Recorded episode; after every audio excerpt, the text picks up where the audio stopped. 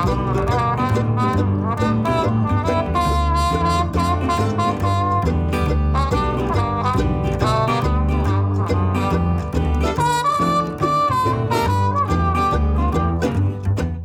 the podcast with the cheek, the nerve, the gall, the audacity, and the gumption.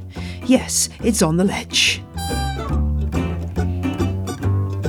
Welcome to the show. It's episode 171, and I make no apologies for channeling tastes from RuPaul's Drag Race UK this week because that queen is giving me life.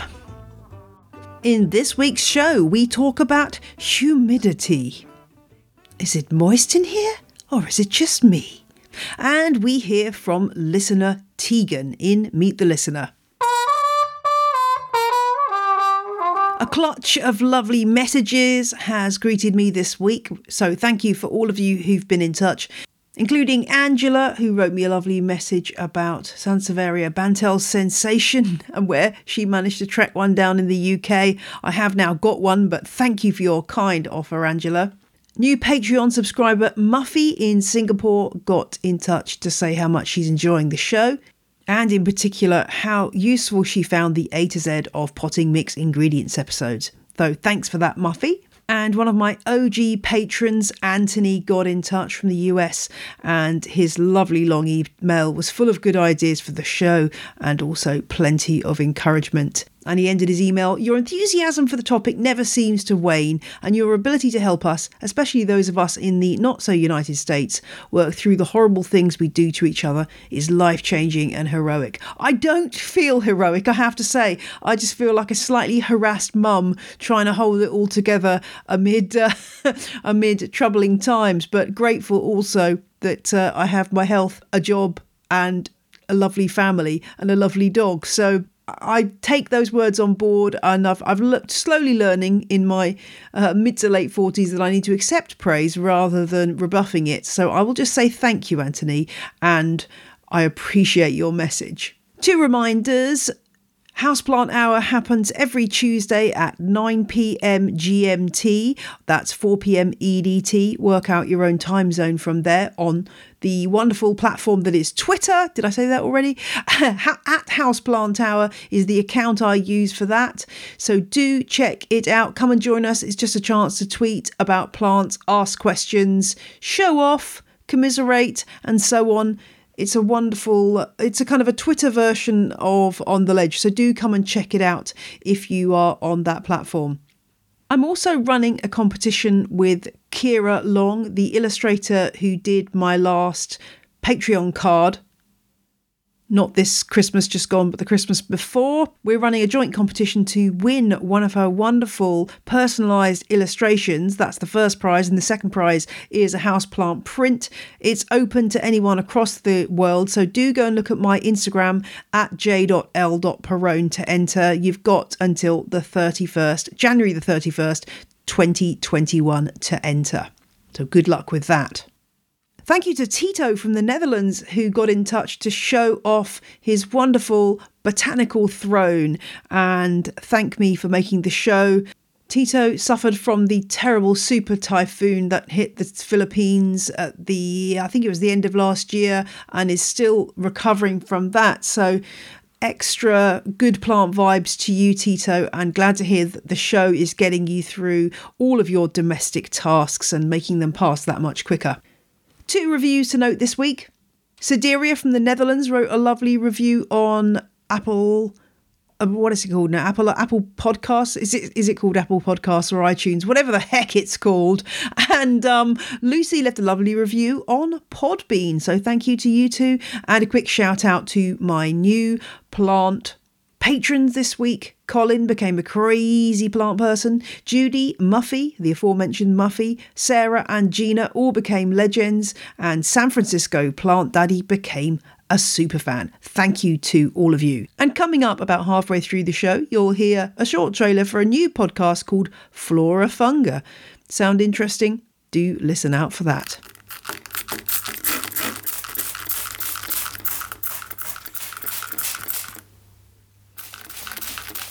Does that sound familiar? Well, it probably does if you grow any plants. It's the sound of a mister. But does this oft quoted cure for dry air actually work to raise humidity? That's one of the things we'll be finding out in this week's show with the help of a couple of extra guests. So, humidity just means how much water vapour is there in the air, how many water droplets are there. And you might have heard of absolute humidity. That just means the amount, literally the amount of water in the air measured either by grams per cubic metre or grams per kilogram.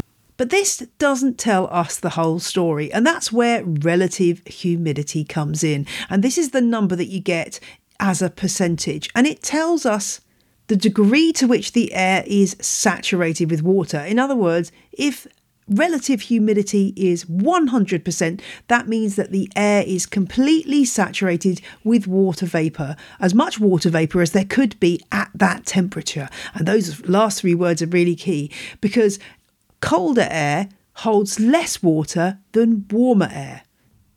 So I hope that makes sense. I mean, basically, what you need to know is if you have the same amount of water in a very hot room, relative humidity will be lower than if you are in a cold room. And what's the usual relative humidity of our homes? Well, it does vary. It depends what kind of climate you're living in, what kind of heating and cooling mechanisms you've got, but usually you'd find it roughly around the 40 to 50% mark. And of course, the million dollar question is how much humidity does the average houseplant need? Well, it's hard to generalize, but generally, somewhere between 40 to 60% is fine for an awful lot of plants. I mean, it's worth bearing in mind that's the reason why these plants have lasted so long as houseplants, just because they can cope with the conditions in our homes. And the test is usually just feeling those plant leaves. If they are thinner than a piece of very fine tissue paper, then that's probably a plant that needs high humidity. We're thinking maidenhair fern and some of those members of the Maranta group here. And the thicker you go on the leaf, then the less they are going to be worried about humidity because they've got a waxy cuticle and that avoids the plant losing too much water to that dry air. It's worth remembering the reason why plants need humidity in the first place is because they have these pores in their surface of the leaf, those stomata as they're called, and when the air around them is dry, that means they tend to lose moisture out of those pores. So, relative humidity is one of the factors that affects what's called transpiration. This process of moisture being lost through the stomata is just one of the factors that can Im- impact it, though. Other factors include things like light and temperature. So that's the basics on humidity, but what can we do to increase humidity for those plants that need it? Kevin Espiritu of the podcast Epic Gardening joined me to discuss some of these finer points. Kevin, thank you very much for joining me. Today we're talking about humidity, and this is something that I get a lot of questions about. The first question I have for you is Do you mist your plants purely to boost humidity, or is this one of these things that, uh, like me, you deem this a task that's too much of a hassle uh, for the benefit that it brings? I actually don't know where misting came from as far as a, a popular practice. I never really did it. Um, it didn't make a lot of sense. I just thought, okay, well, if you mist your plants, there's some water on the leaves. They, the water will evaporate. It will raise the local humidity right around the plant. I guess that's the logic. But if you look at the studies, it really doesn't do much of anything at all. Although I know a lot of people will do it, they find it like a peaceful activity for their houseplants. Nothing wrong with that. But as far as raising humidity, it, it doesn't do much. And so I don't know about you, but I'm I'm here to care for my plants in, in a kind of low maintenance way and doing something that doesn't really achieve the goal that I want to achieve doesn't really fit into that. So I don't miss them. Me too. And I just find that I'm really rubbish at aiming the mister and I end up getting it on the floor, on the sofa. It doesn't actually go on the plants anyway, unless I take them to. I mean, the only time I really mist is if I'm spraying on some kind of, you know, um, fatty soap spray to deal with a pest, really. It's not really ever just for water. But um, yeah, I just. And I am also finding a, a mister that actually works. And, you know, the best mister that I have have is an old um, like cleaning fluid bottle, spray bottle that I just literally washed out about three times. That's the best mister I've ever had. All these fancy ones that you buy from fancy places always seize up after about five minutes. So that's my top tip to anyone who does want to use a mister. But uh, yeah, they're not particularly, uh, don't go for the high end ones. yeah, they have, there's a whole like little sub market of these sort of fancy or, or bougie uh, misters, I guess. And, it's just it's an interesting little phenomenon. Yeah, but I guess that that that people um like to buy uh, houseplant accessories, which is fair enough. I mean, I don't know how humid it is where you are on the west coast. Do you need to boost humidity in your house, or is it not really too much of a problem? It's not that big a deal. I think I sit somewhere around forty to fifty percent just naturally, so it's not really that bad. Uh, but I do have a humidifier. And then another way that I naturally boost humidity is I just, I mean, m- most of my houseplants, I have a really small house now. And so most of my houseplants are in one area of the house and they're kind of grouped together. And that actually will increase the local humidity around that area. So, you know, you've got all that soil. That soil is moist. It's evaporating. The plants are transpire, transpirating and, and you've you've got a little bit of a higher humidity level in that area. One plant, specimen plant on its own, is the one that's going to be most vulnerable uh, if it's on its own in a room, isn't it? Because it just doesn't have its buddies alongside to uh, create that microclimate. What are your feelings about humidifiers generally? I haven't bought one because I just kind of feel like it's another thing that I have to worry about, clean, fill, and fiddle about with. Yeah, I, I would say for the average houseplant owner, probably not necessary. Um, but as soon as you get into having tons of them, or maybe you've invested money in some very fancy house plants that you really want to give their most optimal environment, then I think it would make sense. And it, I mean, a humidifier isn't too expensive. I think they're all under about a hundred dollars, unless you go for a really big one or a really fancy one. But I would say, yeah, for the average houseplant owner, not really, not really necessary. Most of the time, the humidity in the house is adequate adequate. Maybe not optimal, but it's at least adequate. The plants will do okay.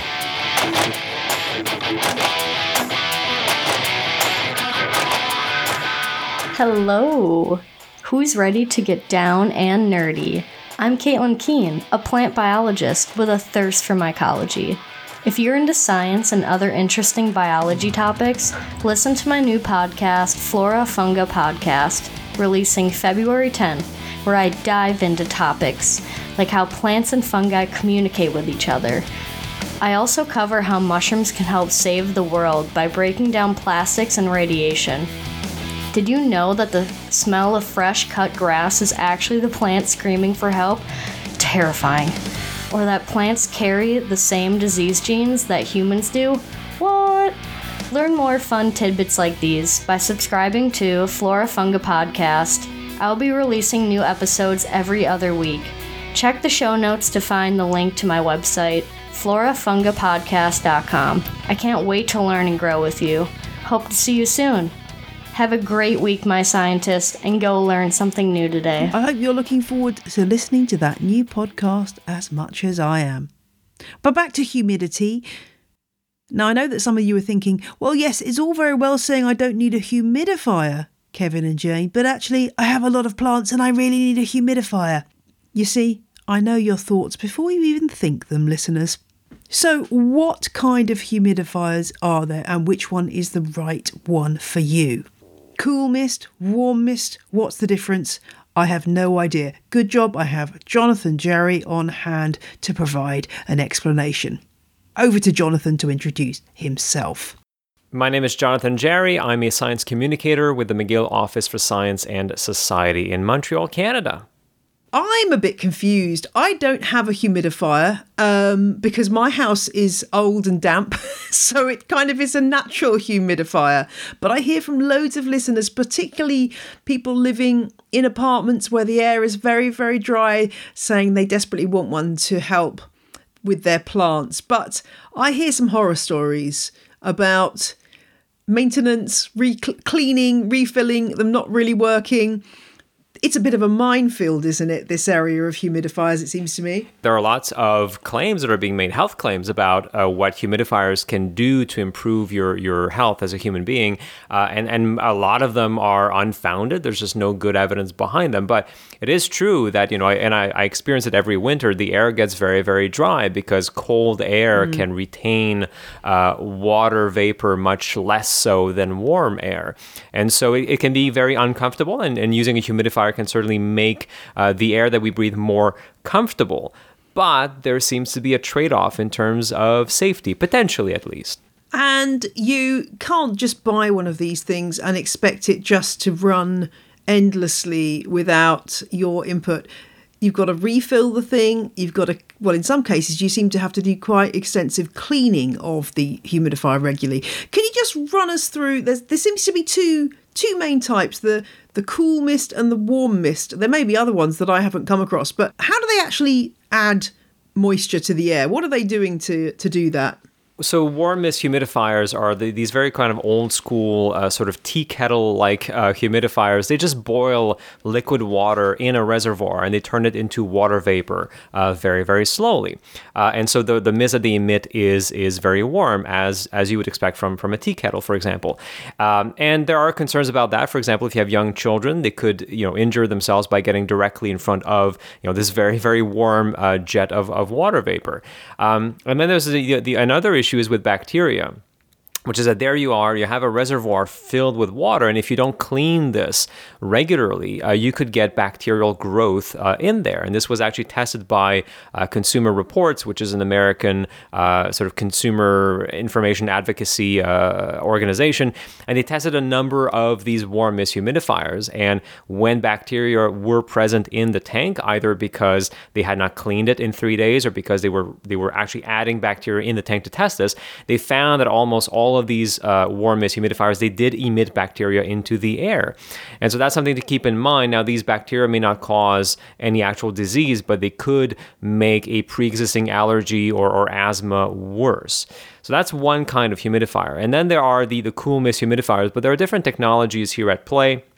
There are two main ones that I could find. There are those that use a, a very thick paper wick. It almost looks like an accordion. Uh, so these are the wick based humidifiers. And so essentially, the water from the reservoir goes onto this wick, which has a very large surface area. And it creates these little water droplets that then get pushed out using a fan. And so that's why these, these types of models can be very noisy. And the, this wick filter has to be replaced uh, every few months because uh, mold can accumulate on it.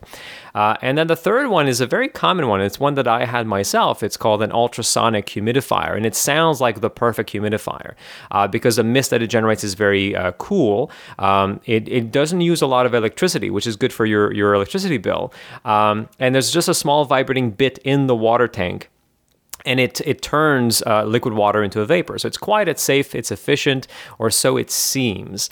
Um, but the issue uh, that has come to the forefront uh, recently, especially, is that if you have one of those ultrasonic humidifiers, you may have noticed that there's there's this white mist, this dust uh, that is that ends up covering your furniture around the humidifier. I've noticed this myself, and so the question is, well, what is this thing? And uh, what is happening is that the water that you put in the reservoir, uh, if you're using tap water, it contains you know certain minerals and certain ions things like calcium and magnesium and sulfate. There are less common substances like lead and manganese and arsenic and copper. And these minerals they get turned into aerosols into little particles that float in the air by these ultrasonic humidifiers and we breathe them in now, if you have a warm mist humidifier, that doesn't really happen quite to that level because the water gets boiled and the minerals get left behind uh, inside the machine. That's why you have to remove like the calcium deposits on the on the heating element. But uh, with these these uh, ultrasonic humidifiers, uh, they do generate a lot of these particulate matters. And the thing is that as far as we know, these minerals are safe to breathe in but we don't really have long-term data on breathing this stuff, you know, day after day for years on end. Uh, and so that has been my concern when I looked into this myself. I'm not a, a humidifier scientist, uh, but I looked into this um, to to communicate about this to the public because that was one of the questions that was raised. And I have now put aside my ultrasonic humidifier and I don't use it anymore, not because I know that it is bad for my health, but just because there's this big question mark, and I just don't know what it really is doing to the air quality uh, that I'm breathing in every night. Would one solution to that be to use distilled water that you I mean I guess that's adding to the cost, but would that be one solution that if you use distilled water presumably you wouldn't get that kind of outcome. Absolutely. So uh, some humidifiers do have demineralization cartridges built in, and so if you're willing to uh, fork over the money, uh, that will take care of the issue in theory. Uh, but as you mentioned, otherwise, yeah, sure, you can buy distilled water because that is what distilled water is. It's water that's been evaporated and it has left all those minerals behind, uh, and then it goes back to to a liquid form. But the thing is, I did a little back of the envelope calculation uh, with my own personal humidifier, which has a 3.5 liter tank. And this means that I would have to buy almost 25 liters of distilled water every week for it to run every night. And uh, this is a lot of money. This is about six British pounds uh, a week and you have to take into account you know the plastic containers that you're generating. You have to purchase them. You have to transport them. You have to, to dispose of them. Uh, so it is it will take care of this particulate matter issue, which again may or may not affect our health, uh, but it is um, it's quite uh, quite the thing to go about it and so buy 25 liters of distilled water every week uh, throughout the winter to run your personal humidifier. Wow, yeah, that's a lot of water to lug around, and the expense is obviously considerable. So that's that's really interesting. And I guess from my point of view, I'm my other issue, I guess, with humidifiers is just that it's another device, electric device to have in my house that's, you know, uh, and I guess less so with the uh, ultrasonic one, but with the other the other types, adding to my electricity bill, which you know here in the UK we we pay a lot for power anyway, and it's just another thing to it's another uh, piece of chunk of plastic in my house. So I kind of resist resisted on that level, and it does seem like from what you've been saying that it's not a straightforward win for you or your houseplants to to have one of these devices. I guess this is all good in that presumably the humidifier industry will be ever refining and trying to make a better product as a result of uh, you know people discovering that you know current current models are not necessarily delivering everything that they need to deliver. I, I certainly hope so. I mean, um, you know, again, if, if, if somebody really needs a, if, if I were to, to say, you know, the air that I'm breathing in is, is just too harsh and I need to humidify my apartment, I would probably buy a warm mist humidifier because, again, the, the particulate matters that are released are quite low compared to an ultrasonic model, but I would clean it after every use. And there are ways you, can use vinegar to clean the base. You can use a very, very mild bleach solution to disinfect uh, the water tank or even even dish soap. Um, and I would do this regularly. And I, I didn't used to because, you know, you just you just look at this piece of piece of machine. You're like, I don't want to add to my routine. I don't want to have to do more things. You know, to I'll just leave it. It should be fine. We don't think about it because we don't really see uh, what these things are are really emitting. Uh, so these these very old school warm mist humidifiers they seem to be fine. And the other thing is that these, uh, the the ones that use the wick, the wick-based uh, cool mist humidifiers, um, you know, I couldn't find a lot of information on them. I couldn't find a lot of information about about what they emit. So they could be uh, much safer than the uh, than the ultrasonic ones. But again, there's just a lack of data. And now scientists have access to uh, these very uh, nifty particulate matter detectors, and they're now able to do these studies where they're they're putting a humidifier in a room and they are measuring the air quality very very precisely uh, throughout the night, uh, so that they can see what is happening. And so hopefully, with this data and perhaps even with a, with a bit of uh, consumer, uh, you know, advocacy and, and asking the right questions out of these manufacturers, we can indeed arrive at machines that uh, are making the air, uh, you know, easier to breathe, uh, while also uh, making sure that they are good for our health. Yeah, I mean, I'm wondering here in the UK, where most of most people have I think in Canada, oftentimes your your heating is like warm air, isn't it, coming through a vent? Whereas in the UK, we have these things called radiators, which I mean, I guess you, you know what a radiator is, right? So, so it's uh connected to the boiler. Hot water goes through it; it heats up. And the real old school way of uh, adding humidity to the air is little containers of water that fit on that radiator. And every time the radiator heats up, the water heats up and evaporates. I really want to give one of those a try. I'm going to do some experimenting and see how much they impact humidity because I'm thinking that's got to be a good low-fi alter- if it does work, a good low-fi alternative because that's easy to keep clean. It's not causing any electricity, but I'm not sure yet whether it'll actually increase the humidity in the room. So I'll report back on that. But um, it's that's the old school solution here to the problem. It, it is, and you can buy a hygrometer which measures humidity humidity uh, quite quite cheaply, and you can just measure it to see if, if indeed this this method is effective enough. If you have enough water that gets uh, that gets uh, boiled and, and evaporated to make a difference in your uh, living area. But again, I would say you know at the, at the end of every day, uh, you want to make sure that you you thoroughly clean the, uh, the the the receptacle for the water because otherwise bacteria will grow and you will be breathing those in. That is fantastic, Jonathan. Thanks for joining me today. And um, I'm I'm realizing that uh, yeah, many listeners have probably got some cleaning to go and do now as a result of listening to this interview. Thank you very Thank you much. for having me. So you're all on tenterhooks now, wondering whether I tried those radiator mounted water vessels to increase humidity. Well, it's a mixed story, I'm afraid, listeners. I had, did give them a try, and I'll put a picture of them in the show notes and also a link to the site I bought them from. They're just metal tubes, really, with hooks on the end that you hook over the radiator.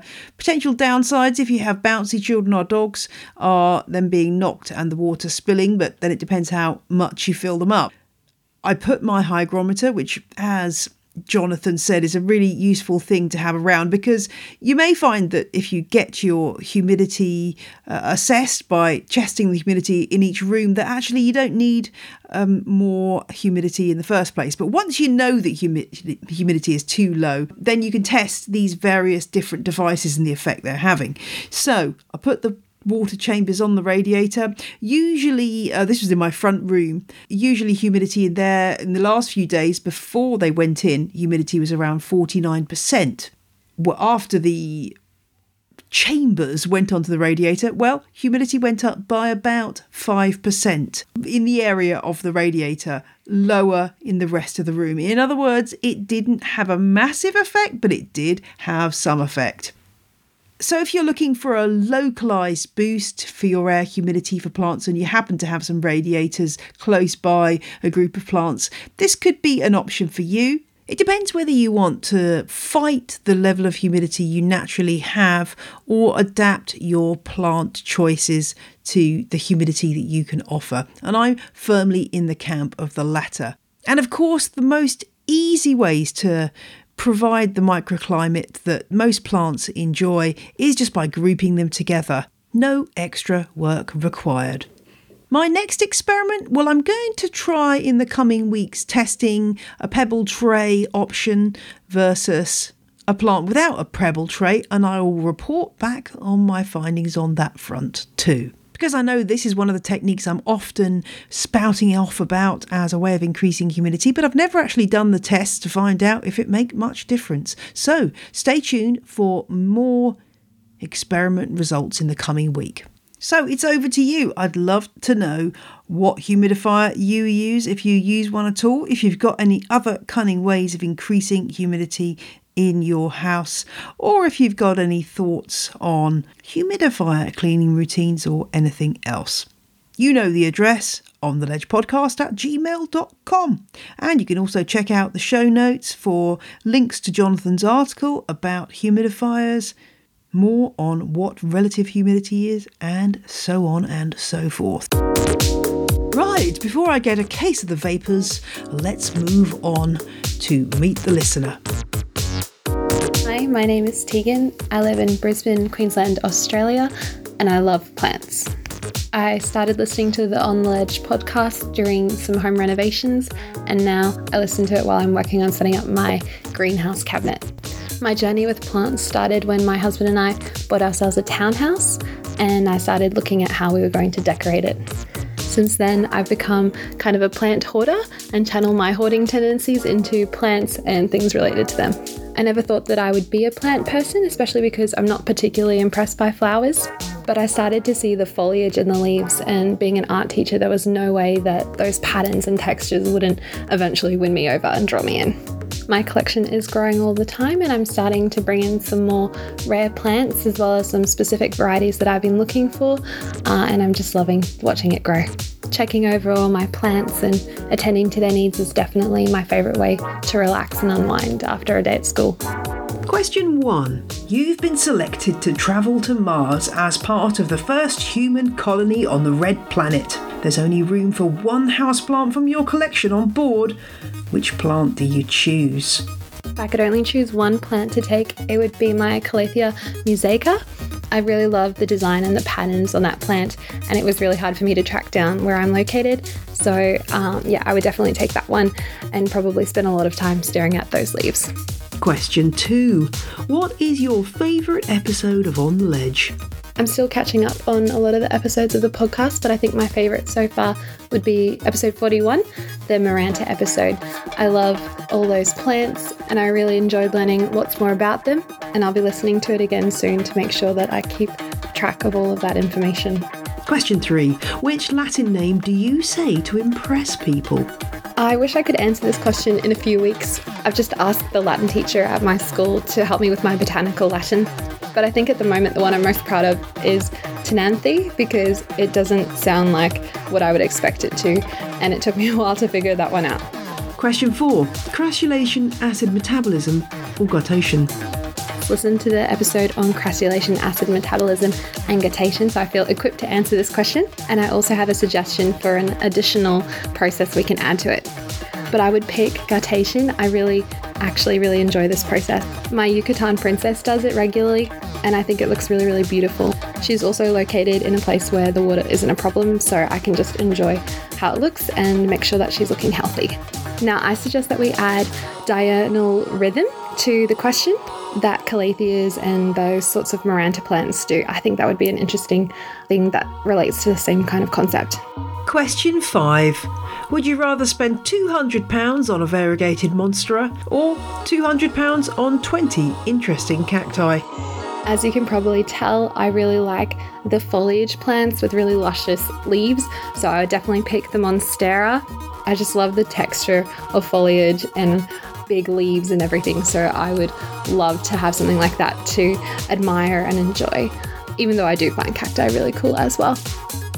Thank you, Tegan. And if you would like to be featured on On the Ledge, drop a line to On the Ledge Podcast at gmail.com and my assistant Kelly will be in touch to fill you in on the details. Before I go, let's just catch up on the On the Ledge sew along. It's been great to see so many of you starting to buy and sow your seeds. If you haven't got a clue what I'm talking about, do check out the OTL sew along hashtag and last week's show, episode 170, for more information about what this means. It's basically our opportunity to go nuts with seeds and get lots of houseplants for very little money. That's the key. And it's been great to see so many of you getting involved already. Grizzly Grove on Instagram has been showing off some lovely little Drosera seedlings, which were chucked in some sphagnum moss last autumn to see if they germinate, and they did. They're so cute and so tiny. Thanks for sharing, Grizzly Grove.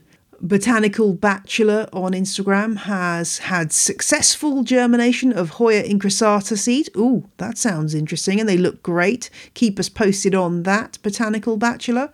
And Prodoji has posted pictures of a wonderful Cyclamen persicum grown from her own plant seed pod last year, which is just so adorable and bright pink flowers to boot. So that's great. That's what happens when you do this sew along. You get some wonderful, wonderful plants. And Prodoji writes, I think everyone should be try growing something from seeds. It's such a fulfilling life experience with the bonus of getting amazing little results to share with friends.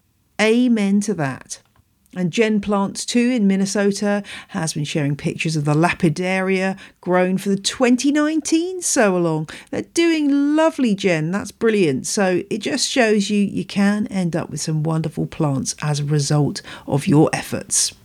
And lots of you are also sharing your exploits on the Houseplant Fans of On the Ledge Facebook group. Do remember to edit your post and add OTL Sow Along as a topic. You just press the three dots in the top right hand corner to do that. Molly has some exciting deliveries from Chiltern Seed. She's growing Stephanotis, Coffea, Arabica, Aeonium, and more. My assistant Kelly's looking for some good sources of coleus seeds in the UK. And Tate's been sharing some 2020 success stories, including Pseudorhipsalis ramulosa and Dioscorea elephantipes, both wonderful plants. Well done, Tate. So, I hope that's whetted your appetite and got you enthused about the Along if you weren't before. I'm going to be answering on the ledge Along questions in a episode coming to your ears very soon. So if you've got any questions, please let me know. Happy to try to help with any seed related topics.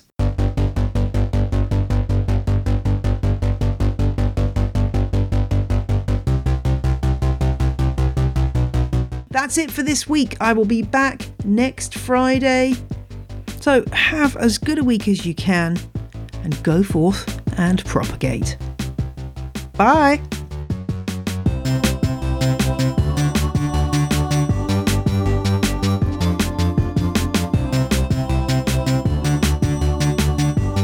The music you heard in this episode was Roll Jordan Roll by the Joy Drops, Chiefs by Jahzzar, and After the Flames by Josh Woodward.